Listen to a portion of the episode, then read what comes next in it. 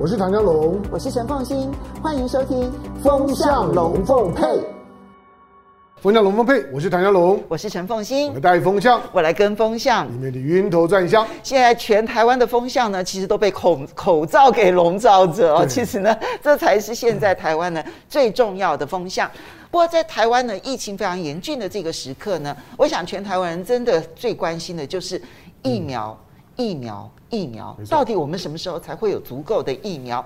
那么我们现在看到呢，美国总统呢，拜登现在开始也要加入全球的疫苗外交战。这个疫苗外交战当中呢，到底对全世界的影响会有如何？然后呢，台湾在疫苗外交战当中能不能够获益拿到提前拿到疫苗？今天呢，在我们现场呢，我先来介绍一下两位参与的来宾啊、哦。嗯、那么，嗯，第一位呢是介文吉介大使。啊，两位主持人好，大家好。第二位呢是郭正亮郭委员。大家好，欢迎。对，好。非常欢迎两位啊！现在我们呢四个人必须要分两个场地这样子，因为防疫的关系嘛。哈，好，那我们刚刚其实看到我们在画面上面秀出来的这个新闻啊，那么拜登呢，他表明了要试出八千万剂的疫苗，但看起来这八千万剂好像非常的多。那么他的理由很简单，就是现在全世界呢，你只看到中国大陆在送疫苗，你只看到俄罗斯不断的在提供疫苗。如果美国呢再不提供全世界疫苗的话呢，这一场疫苗外交战呢，拜登就会输了。尤其是在很多的开发中国家，或者是呢相对比较贫穷的国家，那影响力会大幅度的滑落。到底这一招有没有用？我这边先请教一下谢大使。是呃，这个疫苗这件事情，事实上事实上是非常非常的敏感的一件事情。我认为它可能是世界上未来国际政治哈一个一个竞争的一个重点。那么大家在这个疫苗上面哈，现在美国是落后，可是我们不能忘记说，美国其实是掌握最多疫苗的。等他这个美国自己本身顾好以后，他的疫苗大幅的往世界上这个。呃，发送的时候，它的影响力会出来。那么现在其实呃，往外面送疫苗比较多的俄罗斯跟这个跟这个中国大陆来看的话，事实上的话，从量的上来讲的话，对于呃能不能够哈帮助这个，尤其是第三世界国家哈抵抗住疫情，我觉得还是一个大问号，因为这个需求量非常非常的大。那美国现在外面说它呃囤积了大概二十六亿剂啊。我觉得可能背后他就是已经是在为未来哈，他打这一场疫苗外交这场战哈，他预先囤积很多军火，所以等美国的美国的疫苗大批走向世界的时候，我想美国哈虽然前半段它表现的非常差，可是到后半段，我想他会掌握住机会的。嗯，这样你觉得呢？其实这个这次八千万剂有六千万剂是 AZ 的，那 AZ 美国根本就没有通过紧急授权嘛啊。所以他就全部捐出来。那美国疫苗部分只有两千万剂，所以 A Z 它根本是不可以用的是是？它不能用。美国本土没有人用啊。那么之前我们也听到那个中国外交部的发言人华春莹攻击美国嘛，说他事实上有二十六万二十六亿剂的订单哈。那这里可能就牵涉到可能疫苗生产的这个那个进度。我觉得也不如预期啦。说实在，我我的估计，我认为美国现在手上掌握的疫苗应该是在三亿左右吧。哦，那因为拜登一直认为说他七月四号国庆日，他希望能够打完第一轮嘛，所以他目前大概是六十趴左右，所以他还是紧抓着不放啊。那这个最明显就是日本了。日本要办奥运，又是美国在亚洲最重要的盟邦，结果现在疫苗的接种率不到四趴。嗯。那日本根本没有疫苗嘛，他没有自己做，他唯一的要求就是跟美国要。那他从三月一直要到现在，所以你去想一想，连日本要办奥运，美国最重要的亚洲盟邦都拿不到，那何况是其他国家？因为跟美国要疫苗的，我估计有接近七十个国家，这么多。不，因为很多国家确实都跟美国有一些关系嘛，所以他们都会提出要求啦。那美国也怕挂一漏万，所以就造成。就是非常小气了。我说实在的，你到现在，因为拜登五月二十四号要去出席那个世世界卫生大会嘛，所以你总要带礼礼物去嘛。因为你川普给人家退出，你现在要回来，你总要表示一下我要回来领导这个世界。结果你美国的疫苗只拿出两千万，这实在是太少太难看了。哎，嗯，所以你觉得这两千万剂会不会有任何一个国家会因此而感谢美国？还是说，其实这有很多国家叫台湾？哎，我们要拿得到才行啊！我们有可能六月下旬，因为莫德纳，莫德纳本来它就依照那个采购合约，它是年终要出第一批货。对。所以那个本来就照合约走了，那拜登可能就顺水人情，因为现在我们知道文在寅在见拜登嘛，那韩国试图要用一些跟美国做交易嘛，那我估计美国已经答应日本了，说九月会全部到货，九月奥运都已经结束了，九月啊，那我估计他会用同样的条件去答应韩国了，大概就是九月左右会保证到货这样。那台湾的部分，我觉得。你能够如期履约就不错了。我们等下会来谈一谈，就是如果拜登要打这个全球的疫苗外交战的话，台湾会排在美国的第几顺位？好，等一下我们会好好的来谈。不过这边我先请教一下香龙，就是其实。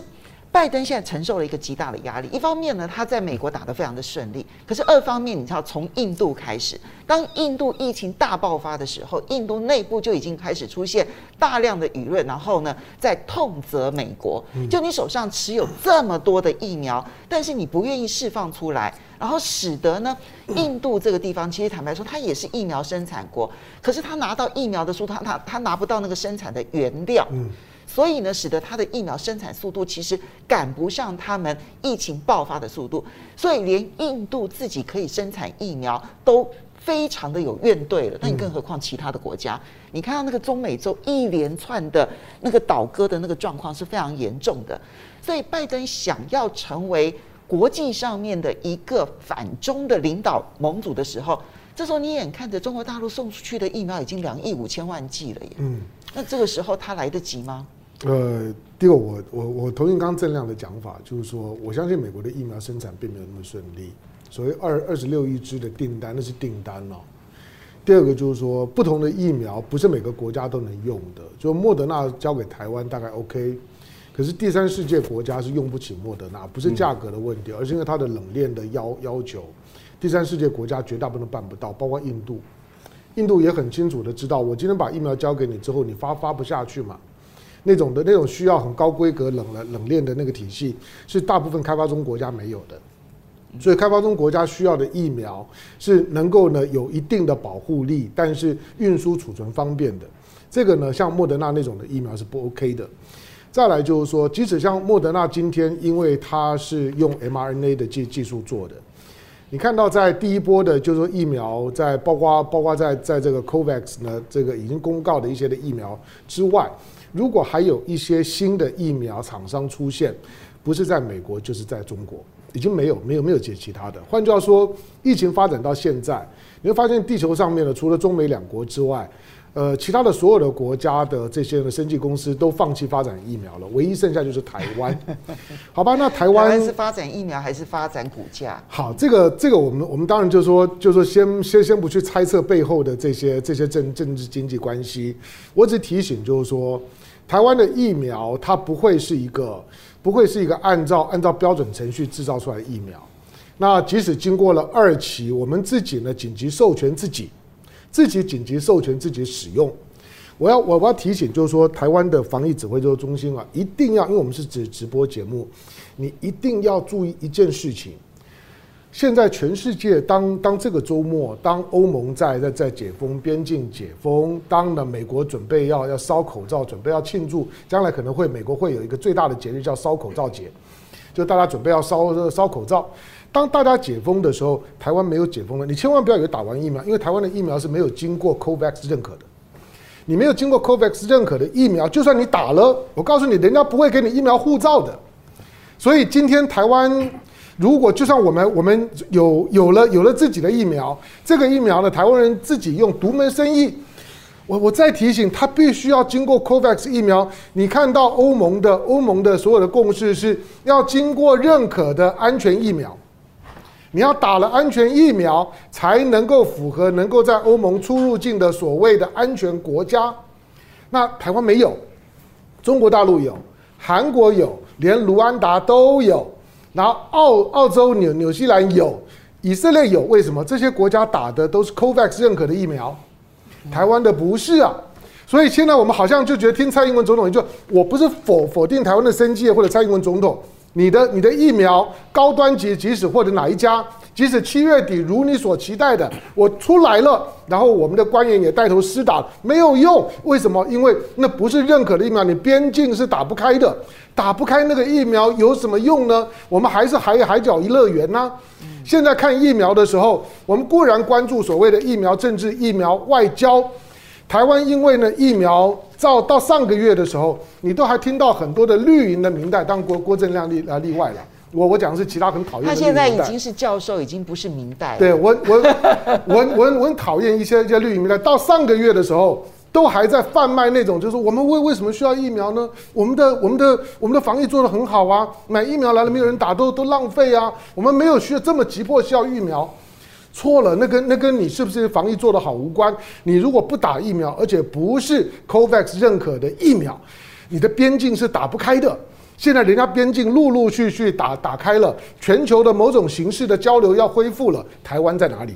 好那我们其实就要来看一下，就是这个疫苗外交之前啊，其实拜登先做了一件事情，他公开的宣布说，他们愿意放弃疫苗的整个的这个研发的所有的知识财产权。嗯、我们看到其实这件事情，诶，世卫组织是非常开心的说，这是不朽时刻。嗯，可是呢，这件事情才刚刚宣布完了之后呢，第一个跳出来反对的。并不是拜登所设定的那个竞争对手，嗯、相反的是他所设定的盟友，那就是欧盟。欧盟其实是形成决议，嗯、说他们决定不释出专利，他们愿意直接呢增产疫苗，然后接着呢送到这些相对来说比较落后的国家，但是不愿意试出专利。所以拜登这一个释出专利的说法，因为他虽然口。口头上这样表达了，可是你必须是全世界每一个有这个专利的相关生技公司，通通都要同意，然后各个国家都必须要同意，其实这件事情才能成真。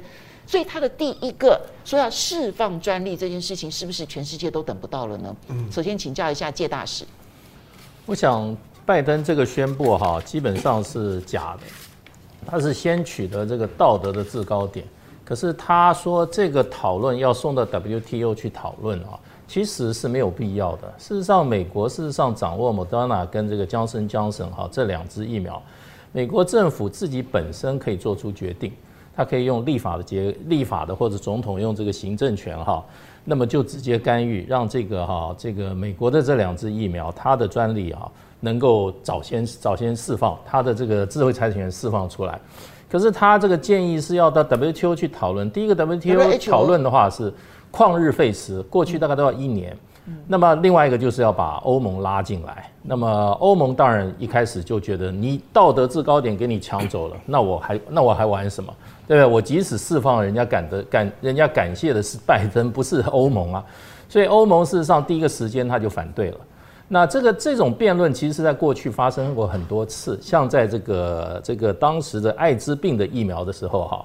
当时南非跟这个印度为首哈，就希望西方国家把这个当时治艾滋病的这个、这个、这个、这个、这个智慧财产权哈疫疫苗这样释放出来，那也经过很长的时间才得到西方国家的共识。所以我觉得拜登这个是玩了一手哈很不高明的一个策略。那么不过不管怎么样，站在 WHO 的立场，他当然是欢迎啊，有人开第一枪总是欢迎。不过我认为这件事情到最后可能还是不了了之。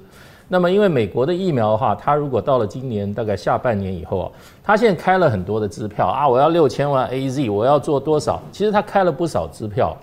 那我想，美国策略就是说，先把美国顾好以后啊，它下半场它要开始打一场这个哈，美国的这个为首的这一场哈疫苗外交，而且这场疫苗外交哈，呃，会就拜登的策略来讲，我想他应该是要要借着疫苗哈。来重建美国的国际影响力，因为现在事实上掌握最多生产量的，还有比较多的疫苗还是美国。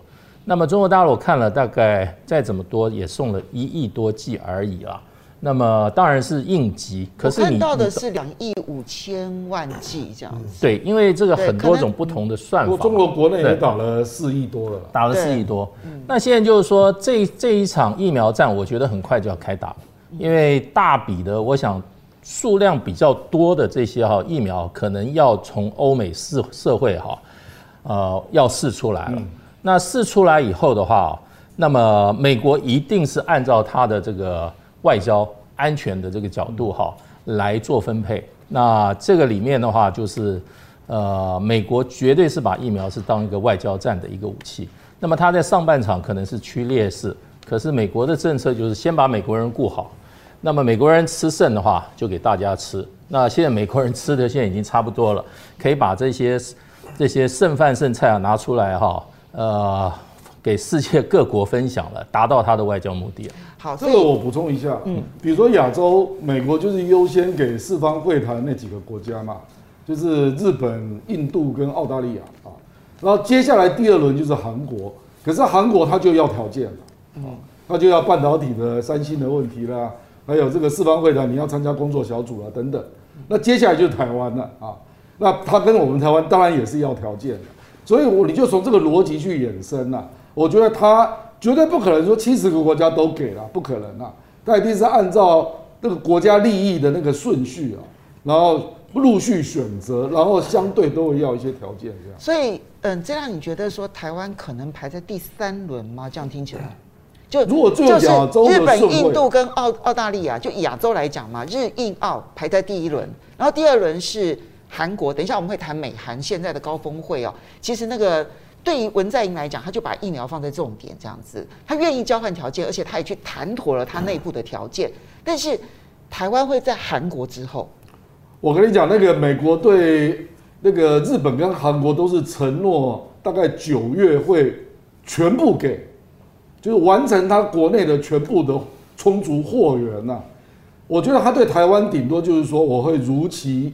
让莫德纳来履约了，那莫德纳跟我们签约只有五百万剂嘛，五百万剂实际上是不够的嘛。对，所以我们要额外再要，我估计不容易，不容易。所以你是说莫德纳五百万剂之后，后面可能就不是我的意思，说最多就是那五百万剂了。哦，我的意思就是说后面就没了。呃，目前看不出这个迹象。好，所以香龙，好，我我我我觉得我们把把这个东西再再想清楚一点，想想看美国大概在想什么事情。嗯。第二个就是说，当美国美美国借着这一波的炒作呢，把莫德纳炒作成疫苗的第一品牌，这个大概是是成功的，就是大家觉得好像好像都想要等莫德纳。嗯，好，但是当然不管它要试出多多少，你要知道它的存量不可能多，因为莫德纳的生产跟它的储存的方式呢，它的储存成本很高，它的生产成本也比较高，因此它不一定不会同时间有很大批的存量坐在那地方库存。因为它是有保鲜期，就是啊，它有保它它有保存期限。第二个，它的保存期都很短，你看疫苗的保存期都都都不长。第二个，因为病毒的变异速度很快，你不可能让这种东西说存放很久。第三个，莫德纳或者江森江森大概是跟包括 BNT 在内这种的疫苗，它的储存成本特高，甚至于呢，大部分国家都没有能力呢去常态性的储储存。好，所以它不可能做很多。可是疫苗疫苗政治为什么很重要？因为每个人都知道疫苗不会只打今年。以后你可能每一年，换句话说呢，每一年你都会面对到相同的问题，就是你必须要跟某个有疫苗大量生产能力的国家很友好，让你自己一直都在那个呢那个排名里面，你才有办法稳定的取得疫苗，这个是是学问了。换句话说，你认为美国美国现在呢说要要突然间呢要把这个疫苗的专利放出来，我认为那是一个假动作。那个假动作的目的呢，是为了让所有有心还要去发展疫苗、想要摆脱美国控制的力量都知难而退。这跟台湾呢，台湾想要买武器呢，他不卖你，可台湾开始做的时候，他就就卖你，是是一模一样的逻逻辑，就是我不要你拥有技术，我要你拥有的是对我的依赖。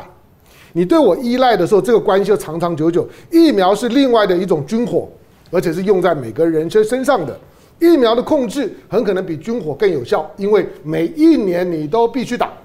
那我现在如果在第一波的时候，只要对我产生依赖的，你本身没有疫苗生产能力的，你以后就只有靠我啊。尴尬的是说，我把它我把它整理了一下之后，全世界最后所有呢还有心发展疫苗的，没有一个人口是低于五千万的。念念经济的，念过国际经济，大概都知道，五千万呢是一个国家在各个产业体系里面维持某种基本规模所需要的门槛。你的人口如果没有到五千万的时候，你许多的大规模的产业你都不可能建立，因为你没有那个人口规模。现在呢，全世界人口五千万以下，还说要发展疫苗，只剩台湾了，只剩台湾，全世界没有啊。其他的都都弃守，连韩国这种五千两百万的都放弃了。其实连日本几乎也快没有错啊，都都都放弃，你就知道就是说，大家都已经看准了未来的世界啊，疫苗政治是很很重要的。所以强权国家呢，在争取就是疫苗，它要争取那个支配权跟分配权。我现在除了拥有生产技术、生产能量之外，最重要是那个分配权。未来是疫苗分配权的争夺战。现在看起来，我补充一句话。嗯事实上，美国商务部现在对疫苗原料还是管制出口。没错啊，当然、啊、这就是问题啊。他他就不会让你、啊、这就是印度愤怒的原因啊！他虽然有疫苗厂、代工厂，但是事实上他没有生产原料，对，他是被管控的，对，他也没办法如期的去生产他足够的这一些疫苗啊。嗯、好，那嗯，但除了台湾到底排在第几顺位？现在看起来那个顺位序。刚刚这个郭正亮其实有点悲观哈，就是说除了莫德纳的五百万剂，我们可能后面要。不要再讲，人家今天美国的卫生部长跟我们跟我们陈陈时中有通电话。我我帮大家回忆一下，去年十二月三十号，我们卫福部有公布一个采购数量嘛，对不对？对。那那个时候商业采购是一千万剂的 AZ 嘛，对不对？然后 COVAX 是接近五百万剂。对。那莫德纳是五百万剂，那另外有五百万不明哦。那他当初。就是保留了一个玄机了哈，那很多人在猜说这个会不会是 BNT 啦，就是美国的辉瑞。啊，那这个就是美国要不要给你的问题了。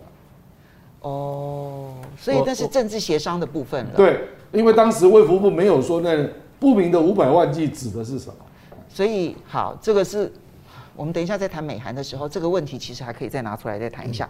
不过我们看一下哈，就是对台湾的邦交国来讲，现在最尴尬，因为台湾的邦交国在美国的顺位序当中啊，其实它一定是很后面、很后面、很后面、很后面。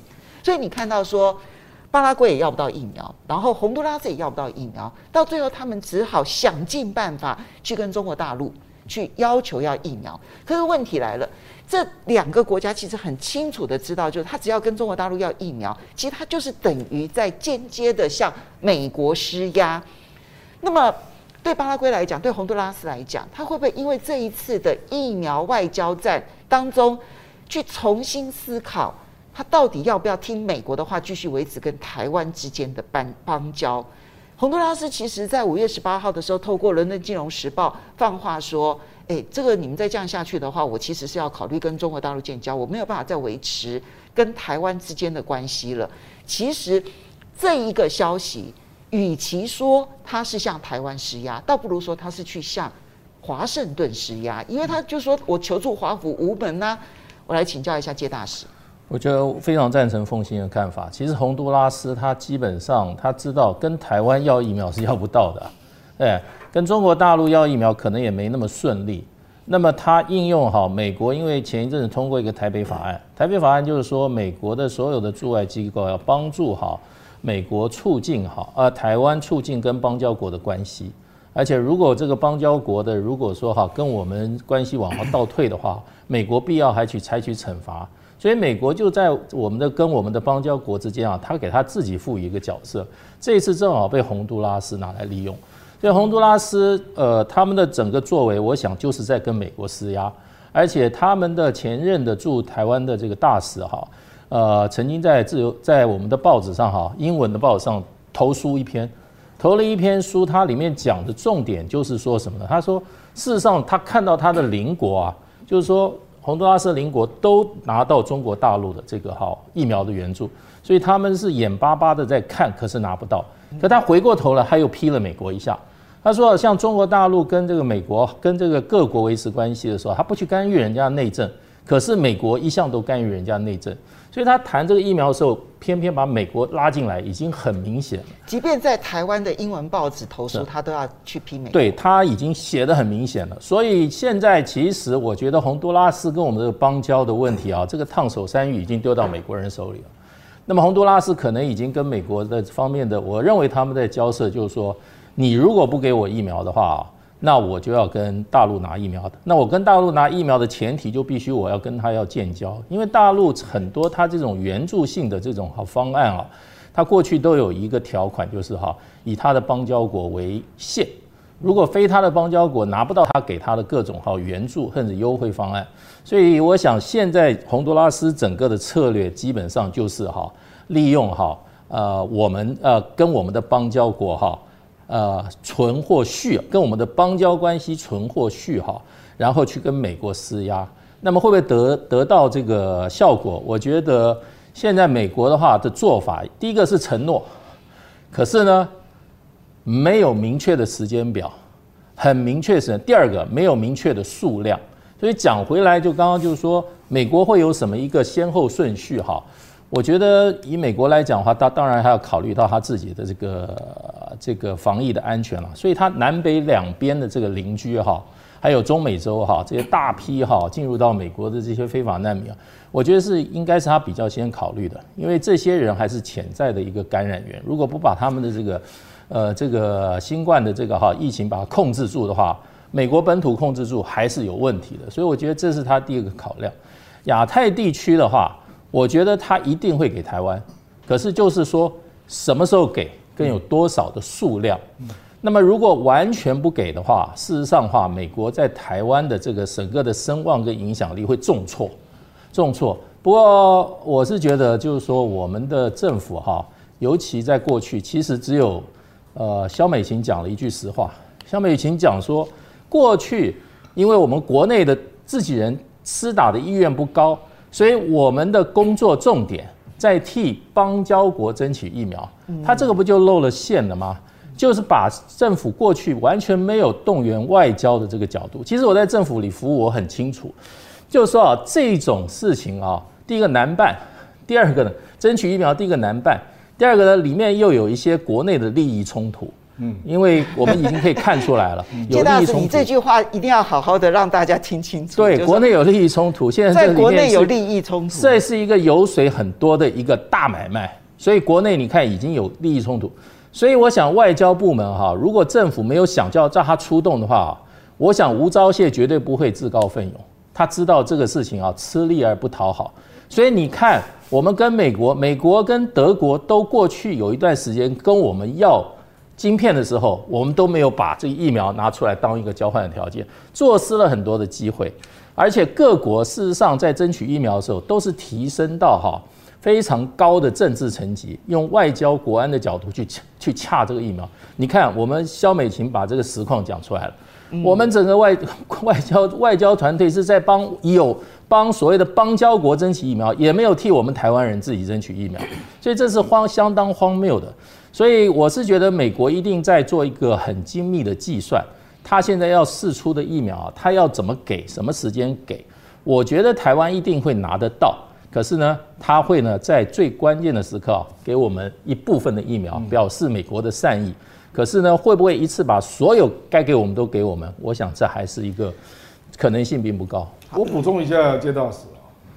事实上，拉丁美洲大概目前拿到一点四亿剂的疫苗，那中国大陆提供的大概将近八千万支，甚至有人认为接近一亿了哈。嗯，那我们用洪都拉斯隔壁那个国家萨尔瓦多做例子啊，对，萨尔瓦多就是拿到中国疫苗，然后它的接种率是十六趴啊。哦，那洪都拉斯现在接种率不到一个 percent 啊，它当然会急嘛。因为它的感染率也是很严重，是，所以我觉得就是属于这个状态。所以拜登也讲了，就是说他回到世卫之后，第一波优先的就是要给拉丁美洲了。他所以日本也会在拉丁美洲之后，他这个劣势很严重嘛，他一定要把拉丁美洲拉回来嘛。因为你如果连巴拉圭、巴西都是靠向中国大陆，那你怎么当美洲的老大？这个就很现实了。那洪都拉斯。跟我们争取，坦白说，我们台湾是给他无息贷款啊，那我们就借钱了。我们萧美琴就是老实述了，他就是把实际的状况说做一个说明，这样。嗯，好。那既然呢，我们其实都已经在谈的过程当中谈到了韩国的策略，对不对？好，我们现在把美韩即将要举行高峰会，而美韩高峰会当中，其中一个很重要的议题是疫苗。另外一个很重要的议题就是台湾海峡。那我们先把那个我们原本啊放在第三段的题目呢，全部拿到第二段，我们好好的来谈一下。就是美韩即将要举行高峰会呢，美韩的联合声明当中，现在释放出了几个重要的讯息。第一个重要的讯息就是，到底台湾海峡要不要包括进去？啊，那第二个重要的讯息就是，是否要用半导体来换疫苗？这两件事情都跟台湾其实切身相关。就是如果今天韩国也要加入介入台湾海峡这件事情的话，两岸之间会有什么样的发发展？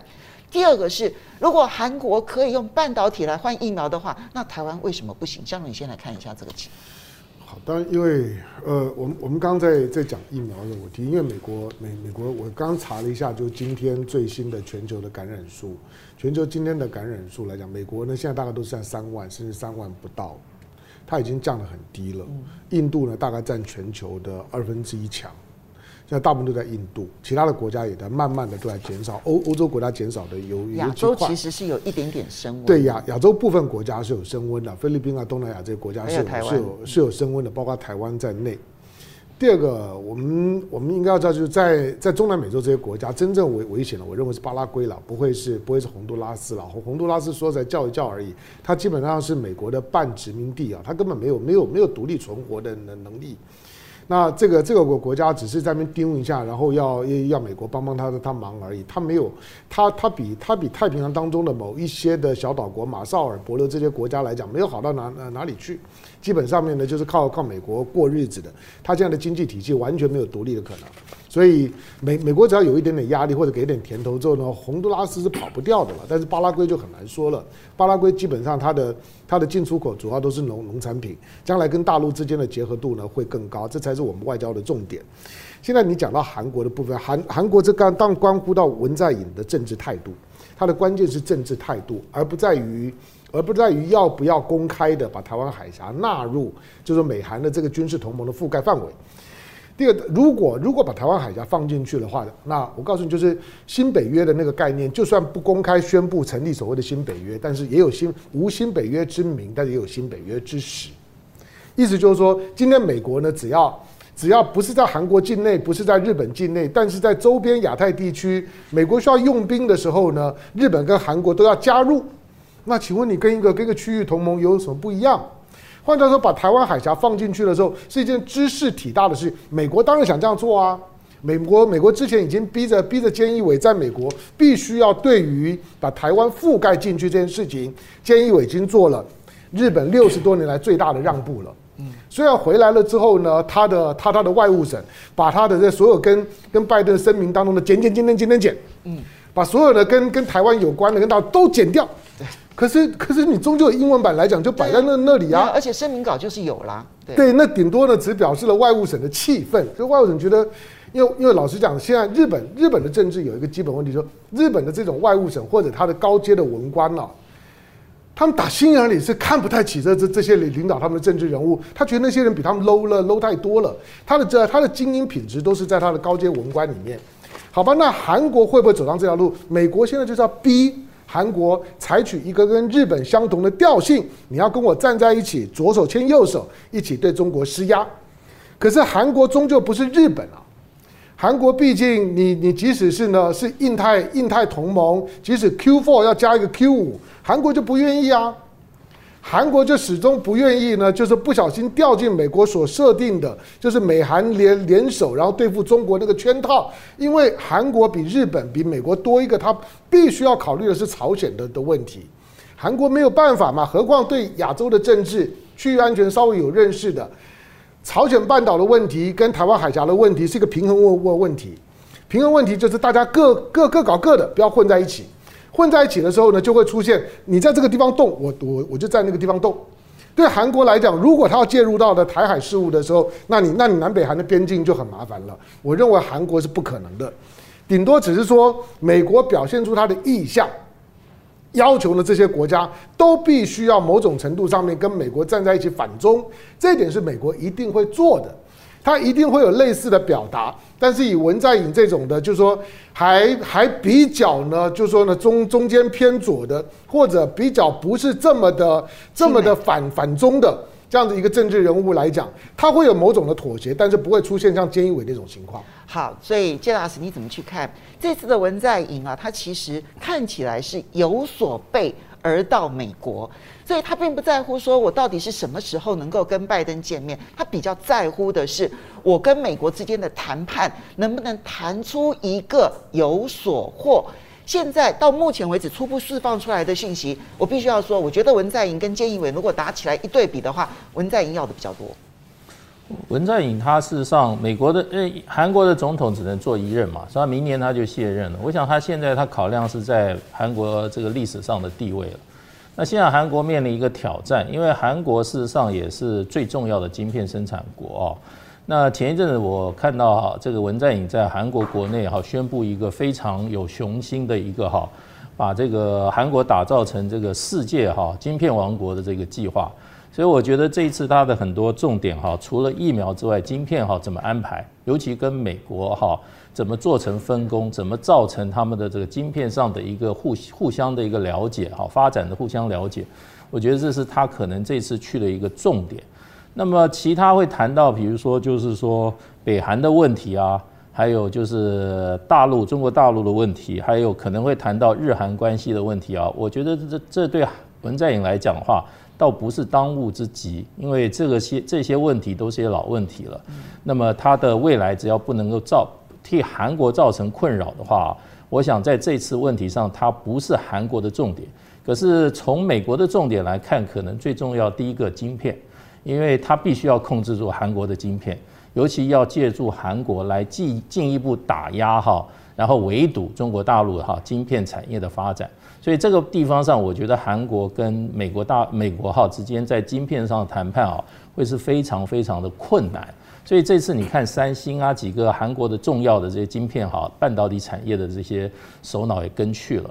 那么我想这是一场这个重要的一次哈决战。那么我觉得我会很有兴趣观察最后他们在晶片上做成什么啊，可以向外界公布的一些答案。不过必须要了解，就是说韩国的第一大贸易对象是大陆，不是美国。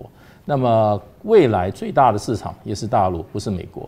所以如果韩国要做一个晶片发展的一个长远的规划的话，我觉得它不太可能完全迁就美国啊，把自己作为美国哈。呃，美国国家政策的下面的一个一个马前卒，我想这一点哈，我想我也很有兴趣看他们最后谈出一个什么结果。那么对中国大陆来讲的话，韩国已经规避很久了，基本上他不愿意加入这个美国所组的哈国际反攻联反中联盟这里面。我想既然他坚持了那么久啊，这一次我觉得他也不会做出任何明确的哈跟过去不同的立场，因为这样子做下去，我想对韩国的话。呃，也是会有造成哈，可能啊，不是说有引诱，而会立即招致到报复。那这是韩国目前哈，呃，所最不愿意见到的。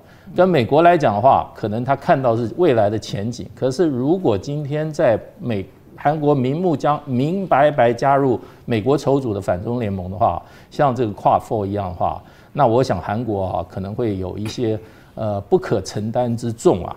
那所以整个看起来，我觉得这一次文在寅去其实是蛮蛮重要的一次，他们这个跟美国的这个拜登政府的一次，呃，这些这些等于说是面对面的交战了。不过怎么讲的话，我觉得就是说韩国政府一定会在这些问题上哈啊，尤其我觉得在这个对中国大陆的立场上，他会非常非常的谨慎。那么在这个半导体这个这个这个这个产业上，他会。寸土必争。另外一个，那么韩国也摆明了，他这个要用晶片换换疫苗，我觉得这是一个非常高明之处。那这也可以反映给我们现在的蔡英文政府做一个参考。其实国际间只有这个利益的交换，没有什么其他哈什么什么什么道义啊，什么这些哈情感之类的。你有什么你有什么强项，就来交换别人的强项。如果自己把自己手上武器哈，把它自我这个哈解除武装的话。那只能被你的对手哈呃耻笑，那么也对不起你自己的国民。好，晶片换疫苗，这个其实是在全球晶片荒的时候呢，台湾的网友就已经喊出来的一个口号，说为什么台湾不能够用晶片去换美国的疫苗？那当时呢，其实蔡英文政府内部的所有的官员都跟我们讲说，这是不可行的，没有这种交换的方式，这是两码子完全不一样的事情。但现在韩国做到了，而且韩国做的方式呢，还不是说你多卖给我疫苗，不是，他是直接争取到莫德纳。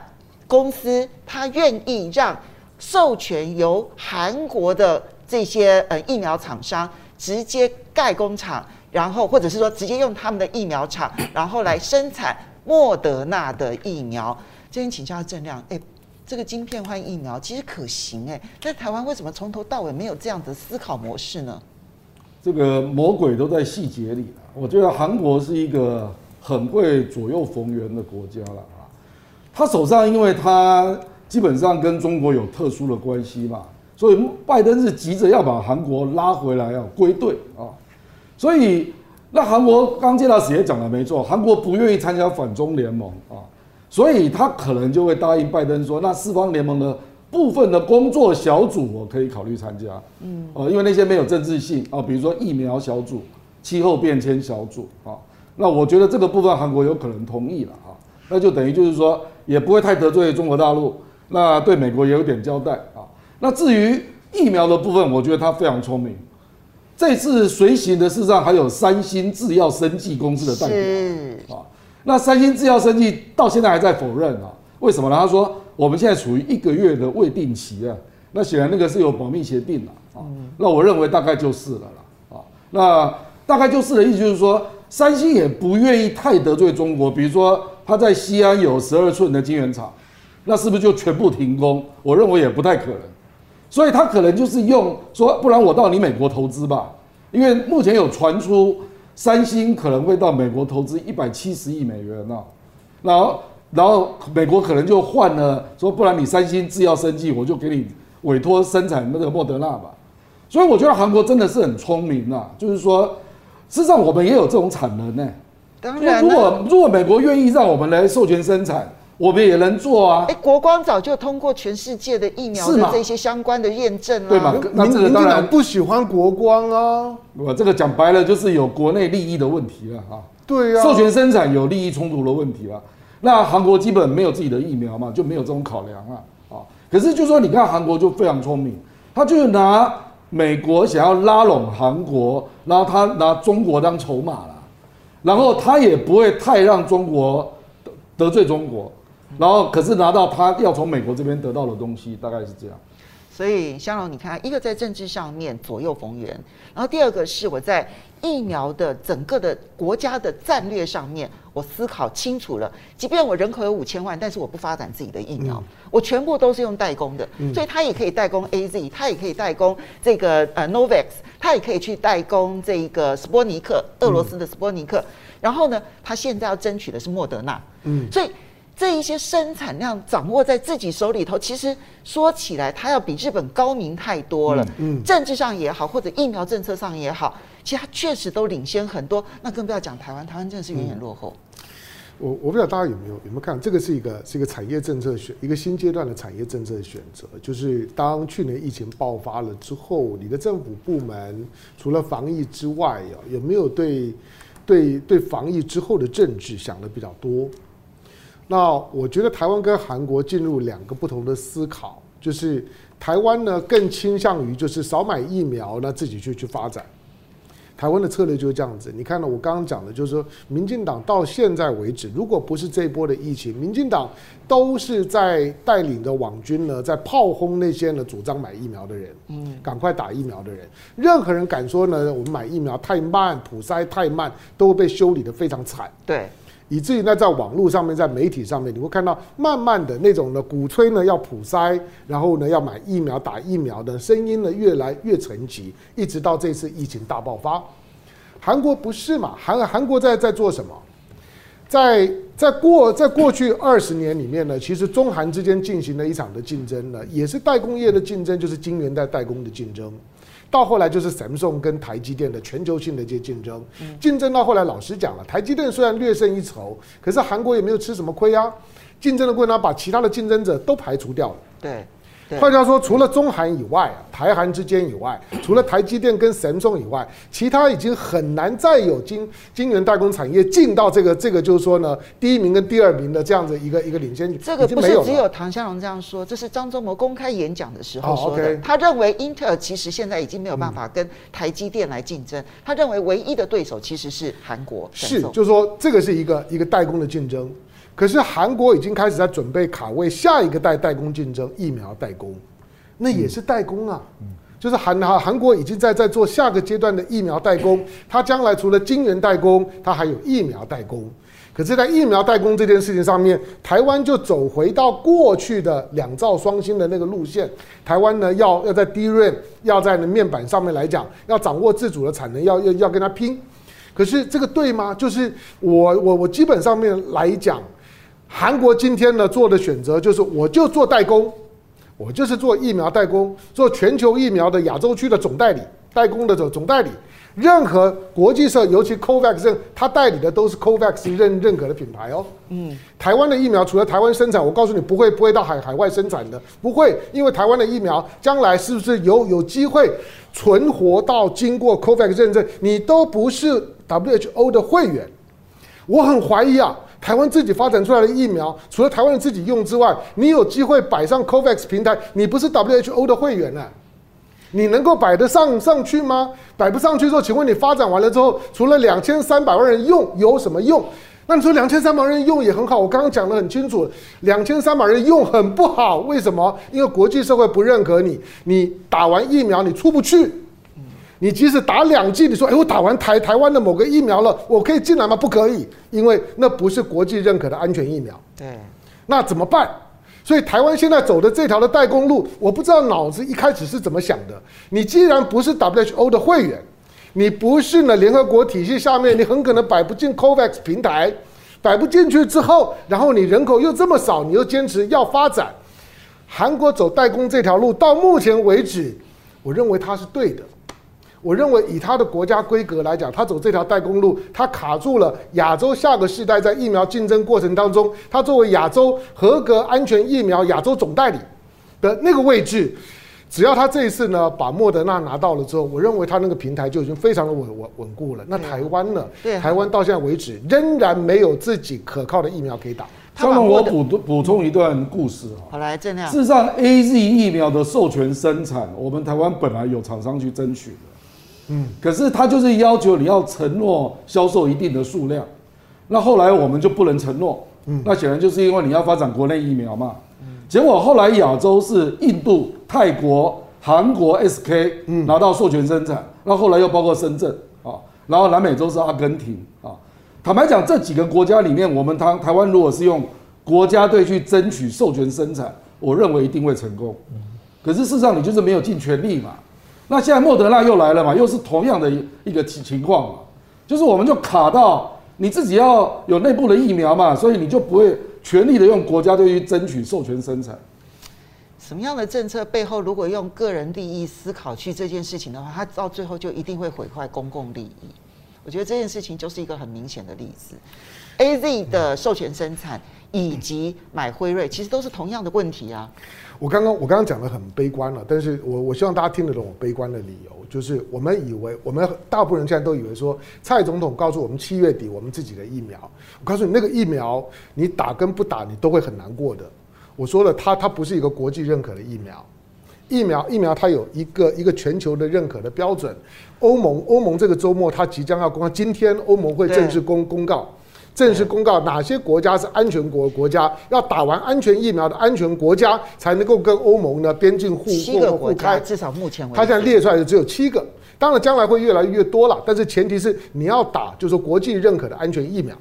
台湾现在没有，台湾的 AZ 呢进来七十二万剂，这七十二万剂，你只要听陈时中讲话，你就知道陈时中意思。陈时中的意思就是说，我先寻求它的覆盖面，所以我宁可打七十二万人，我也不要打三十六万人。意思就是说，我们即使呢，我进来两千三百万剂的疫苗，两千三百人都打过，你还是出不去，因为每个人必须要打两剂才算是完成安全注射。台湾很麻烦啊，台湾你最少要所有人都打过，或者百分之七十人打打过，而且有疫苗护照。你打一剂是没有疫苗护照的，你要两剂安全合格的疫苗。台湾自己的疫苗放不上 COVAX 的平台，得不到国际的认可。台湾自己的内部自嗨的那个呢，关起门来玩。你如果说我从今天开始都不出国，没有问题。但是如果你说台湾的要边境打开，人可以进来，我可以输出去，台湾的疫苗是办不到的，那怎么办？不过夏蓉，你刚刚讲的这一点啊，其实呢还没有那个郭正亮刚刚讲的那点可能更重，就是。我们不管在采购的考量上面，或者是在争取授权生产这两件事情上面，跟疫苗有关的政策，都受到了台湾自己内部私人利益的考量，而不全力去争取。嗯，其结果就是，我为了要发展台湾自己的国产疫苗，其实我们现在产生的那个后续的后坐力，包括买不到疫苗，已经没有办法争取到授权生产，其实那影响力才更大。嗯，就对了，我们现在我们现在除非要，除非就指望就是说，台湾的疫苗在技术上面非常的先进，非常非常的先进，就全世界非你不可。对，先先进到就是说呢，独门独门生意，就像呢台积电的晶圆代工一样，我三奈米、两奈米，连一奈米的制程技术都突破，好吧？那大家可能呢真的对对你另眼相看，觉得你的疫苗超好。如果你的疫苗的技术等级没有达到现在一般呢所所认可的这几种主要的，不管呢不管是用腺病毒载体的，或者是用 mRNA 的这种的新的疫苗技术，如果没有突破，台湾的疫苗根本不会有市场。嗯，我我觉得我们政府是漏掉一点了，因为他就想说，当年我们国光一样做 H1N1 的疫苗嘛，嗯，那他万没想到 COVID nineteen 会有全球性的疫苗护照。嗯，事实上现在也还没有了哈。是了，可是未来我们估计应该会变。其实这一个礼拜可能欧盟就会通过啦。嗯、对对，所以我觉得这个就是叫做万万没想到啊。你确定吗？是万没想到吗？这个还是？因为以前没有这种经验了，因为九万 N 万也没有所谓的全球疫苗护照啊。嗯、那我们国光生技，我们打完照样可以出国啊。所以我觉得这个是真的是万没想到，就说没想到针对新冠肺炎，全球会有这样的共识。说要推出你刚刚讲的，打完两针才可以有疫苗护照，然后才可以不受一些隔离的限制。这我觉得这个是万没想到。可是问题是，他这个万没想到就已经失去了很多机会了。包括授权生产，你没有那么积极嘛。嗯。然后包括你国内，你就要给他 quota 嘛。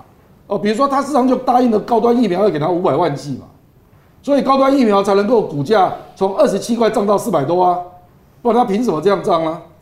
就是已经承诺要购买五百万剂，因为高端疫苗三月还是亏损的。嗯，他刚他公布了他的财报嘛，他三月还是亏损，所以看的就是未来的期望值嘛。嗯，对不对？嗯，我们很快的感谢几位好朋友的斗内支持哦，L G，谢谢你的斗内。然后我们很快的，嗯，看一下接下来的内容，就呃呃，Steven 谢说，这个龙哥怎么看昨天龙凤配的时候所预估的？小英四大希望，我们我们讲四大希望是希望它不要发发生。我希望听得懂反话。当然，因为昨天的股市收黑了，今天今天台台股反弹。对。那呃，昨天没有断交，昨天的疫情数字比你预期高。先先看今天的疫情数字吧。我们我们只是说在台湾呢，因为五二零有些特别的意义，那天呢尽量不要出现一些触眉头的新闻。嗯，好，再我们再看下面，然后东城说 冤有头债有主这样子，然后相信两位主持人跟郭委员还有接大使绝非最近又唤起我们记忆的某一些的嘉宾，某台嘉宾那样的人，对啊，人是人，政治是政治，意识形态是意识形态，有的时候政治跟意识形态如果丧失了基本的人伦的话，其实那是很有影响力的。好，我们再来看的是小夏，谢谢他说今天这个阵容相当于过年啦。嗯、好，谢大使跟跟郭委员以后要常常来哦。好，我们接下来其呃，米娜们也谢谢谢谢你的斗内哈。嗯、那我们时间的关系，我们很快的进入下一个话题。我想我们先来谈这个中欧全面投资协定好了。那么这里面牵涉的是中欧还有欧美之间的关系上面的微妙变化。去年底。中欧呢，在美国的强烈的压力之下呢，仍旧是完成了中欧全面投资协议的初步的这一个这个这个协议，但是它必须经过欧洲议会的同意。但是在这一段期间，就发生了包括了新疆的这个事情，然后在欧美呢，全面的舆论发酵，那这里面相互制裁的结果，欧洲议会呢今天凌晨是用压倒性的多数通过了冻结中欧全面投资协定。好，这个是协议的这个讨论，五百九十九票对三十票。当然，这里面一定有美国的拉拢。我们来看美国现在用什么样的策略来拉拢，就是。过去，川普以美国优先这样子的一个策略，对欧洲不断制裁、不断制裁、不断制裁、不断制裁。现在拜登其实正在不断收回、不断收回、不断收回关税的相互之间的科高关税收回。然后呢，德国跟俄罗斯的这个北溪二号的天然气管的这个这个生这个这个这个投资这个新建呢，现在美国放弃制裁德国方。就俄罗斯方他还继续制裁，但是他放弃制裁德国方，所以介大使在中美之间的对抗当中，拉拢欧盟的过程当中，现在确实美国来讲看起来是有一点进展的。对，我觉得这个整个这个就是说大陆跟欧洲的这个 这个投资协定哈，我目前的发展，我觉得应该算是美国外交上的一次胜利。那么事实上，美国我觉得是非常不愿意见到这个协定哈生效的。为什么？因为这个协定一生效的话，在尤其在服务业，尤其在进一步的对大陆市场的投资方面哈，那美国会相对于欧洲的厂商来讲，会处于一个激烈势。那么当然，美国不愿意看到这一个情况发生，这是从经济角度。所以你说他不愿意看到，是说他不愿意看到欧洲的企业界、企业家跟美国的企业家在中国市场竞争的过程当中，美国落后于欧洲。对，这个是很重要一个经济的考量。当然，战略的考量的话，他当然不愿意，因为美国跟大呃欧洲跟大陆借着这个协定好，发展出更紧密的关系。所以我觉得美国操作的。中间有两个环节，最第一个环节就是新疆议题的操作，他硬是把这个强势操作哈，指鹿为马，强势操作哈，啊没有理也要当理来讲哈，可是他就要把欧盟哈给他拉进来，那么果然造成欧盟哈加入这个这个这这一场战局以后呢，他遭受到中国大陆的制裁，我想这是美国所乐见的啊。另外一方面就是说，我觉得还有一个很重要的因素就是。俄罗斯跟德国之间，德国跟俄罗斯间的这个北溪呃天然气管道案件，那么美国我记得在之前啊、呃、由拜登口口中来讲的话，是美国绝对不会放放松他的立场的。那我觉得这个这个里面就是把这个这个北溪案啊当做一个谈判的筹码。嗯。那么最近哈，因为这个这个中中欧投资协定哈里面最大受惠国当然是德国了。那最后在后面。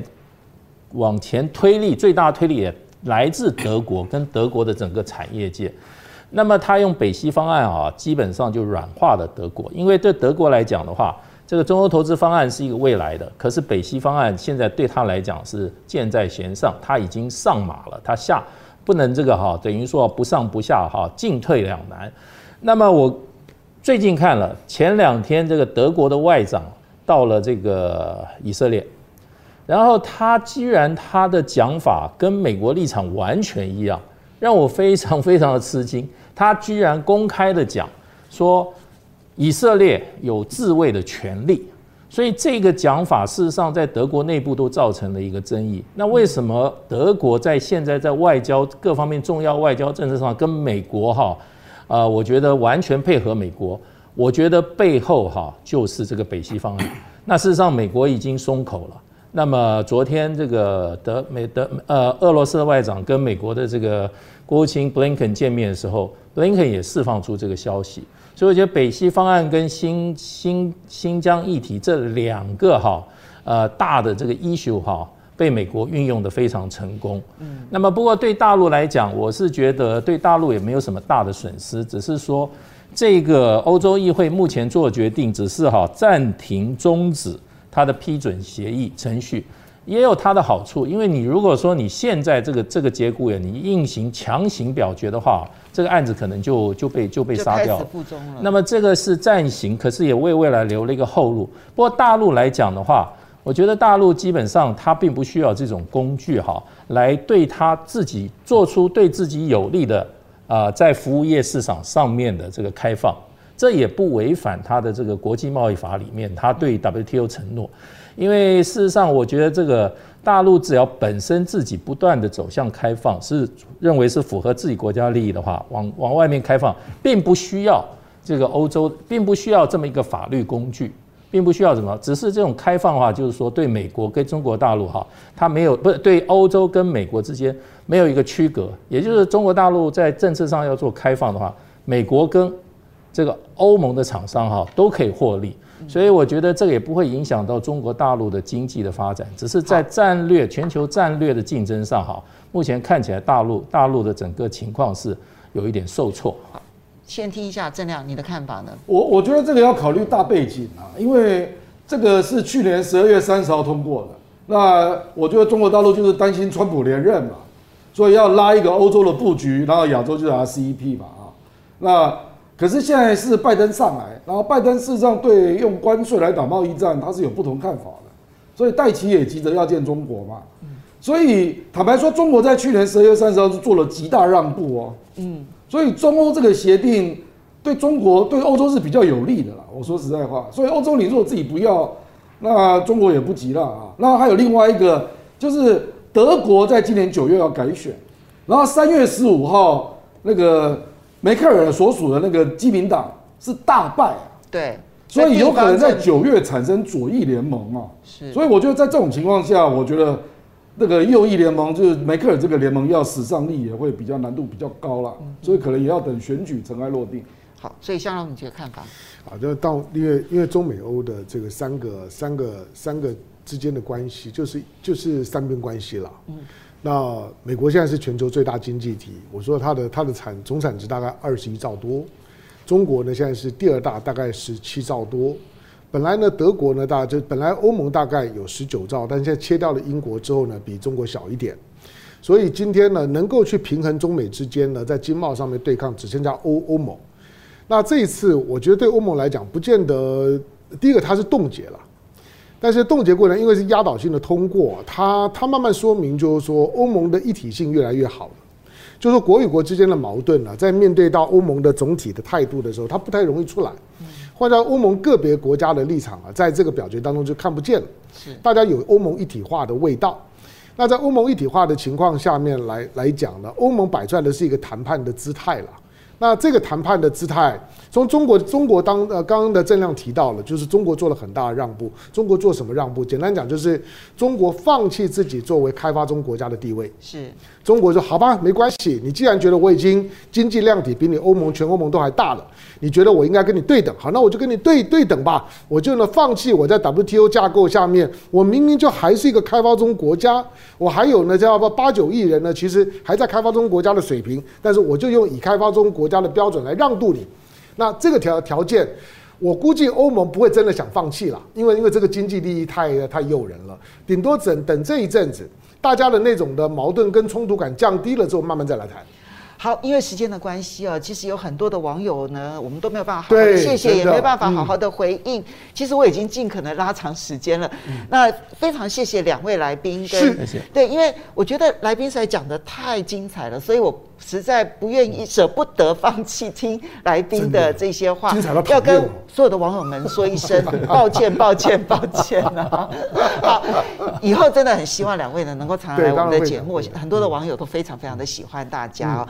那时间的关系，要跟大家 say 拜拜了，是，不要忘了下个礼拜风向龙凤配，我们同一时间再见喽，拜拜。拜拜，Yahoo。